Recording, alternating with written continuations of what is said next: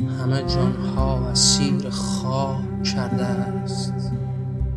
بکشته فکرها را تار کرده است. به فقری کشته اینها را در این خاک به قول دیگری بیمار کرده است. همه دنیای اینان را رو بوده است. همه سختی از اینان تار و پود است. نه کاری دارد او سخت در کار. به لغم نان اسیر افتاده در بار.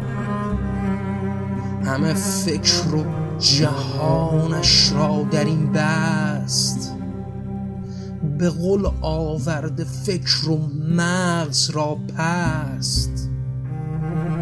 که دنیا تا همان پیش است و در رو و بر دنیای دیگر خانه آن سو. خودش هر آرزو را پیش برده است. به تاج و تخت شاهان بیش برده است. به کاخ زر به شیر حمام در خون. به زر دنیای مردم خیش خورده است. و سیل آدمان در کار بیکار.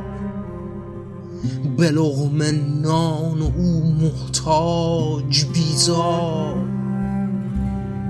ندارد هیچ فکری مانده از او.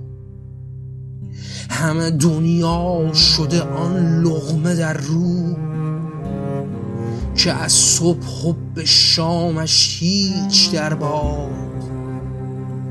در این دوار گردون شه شده شاه.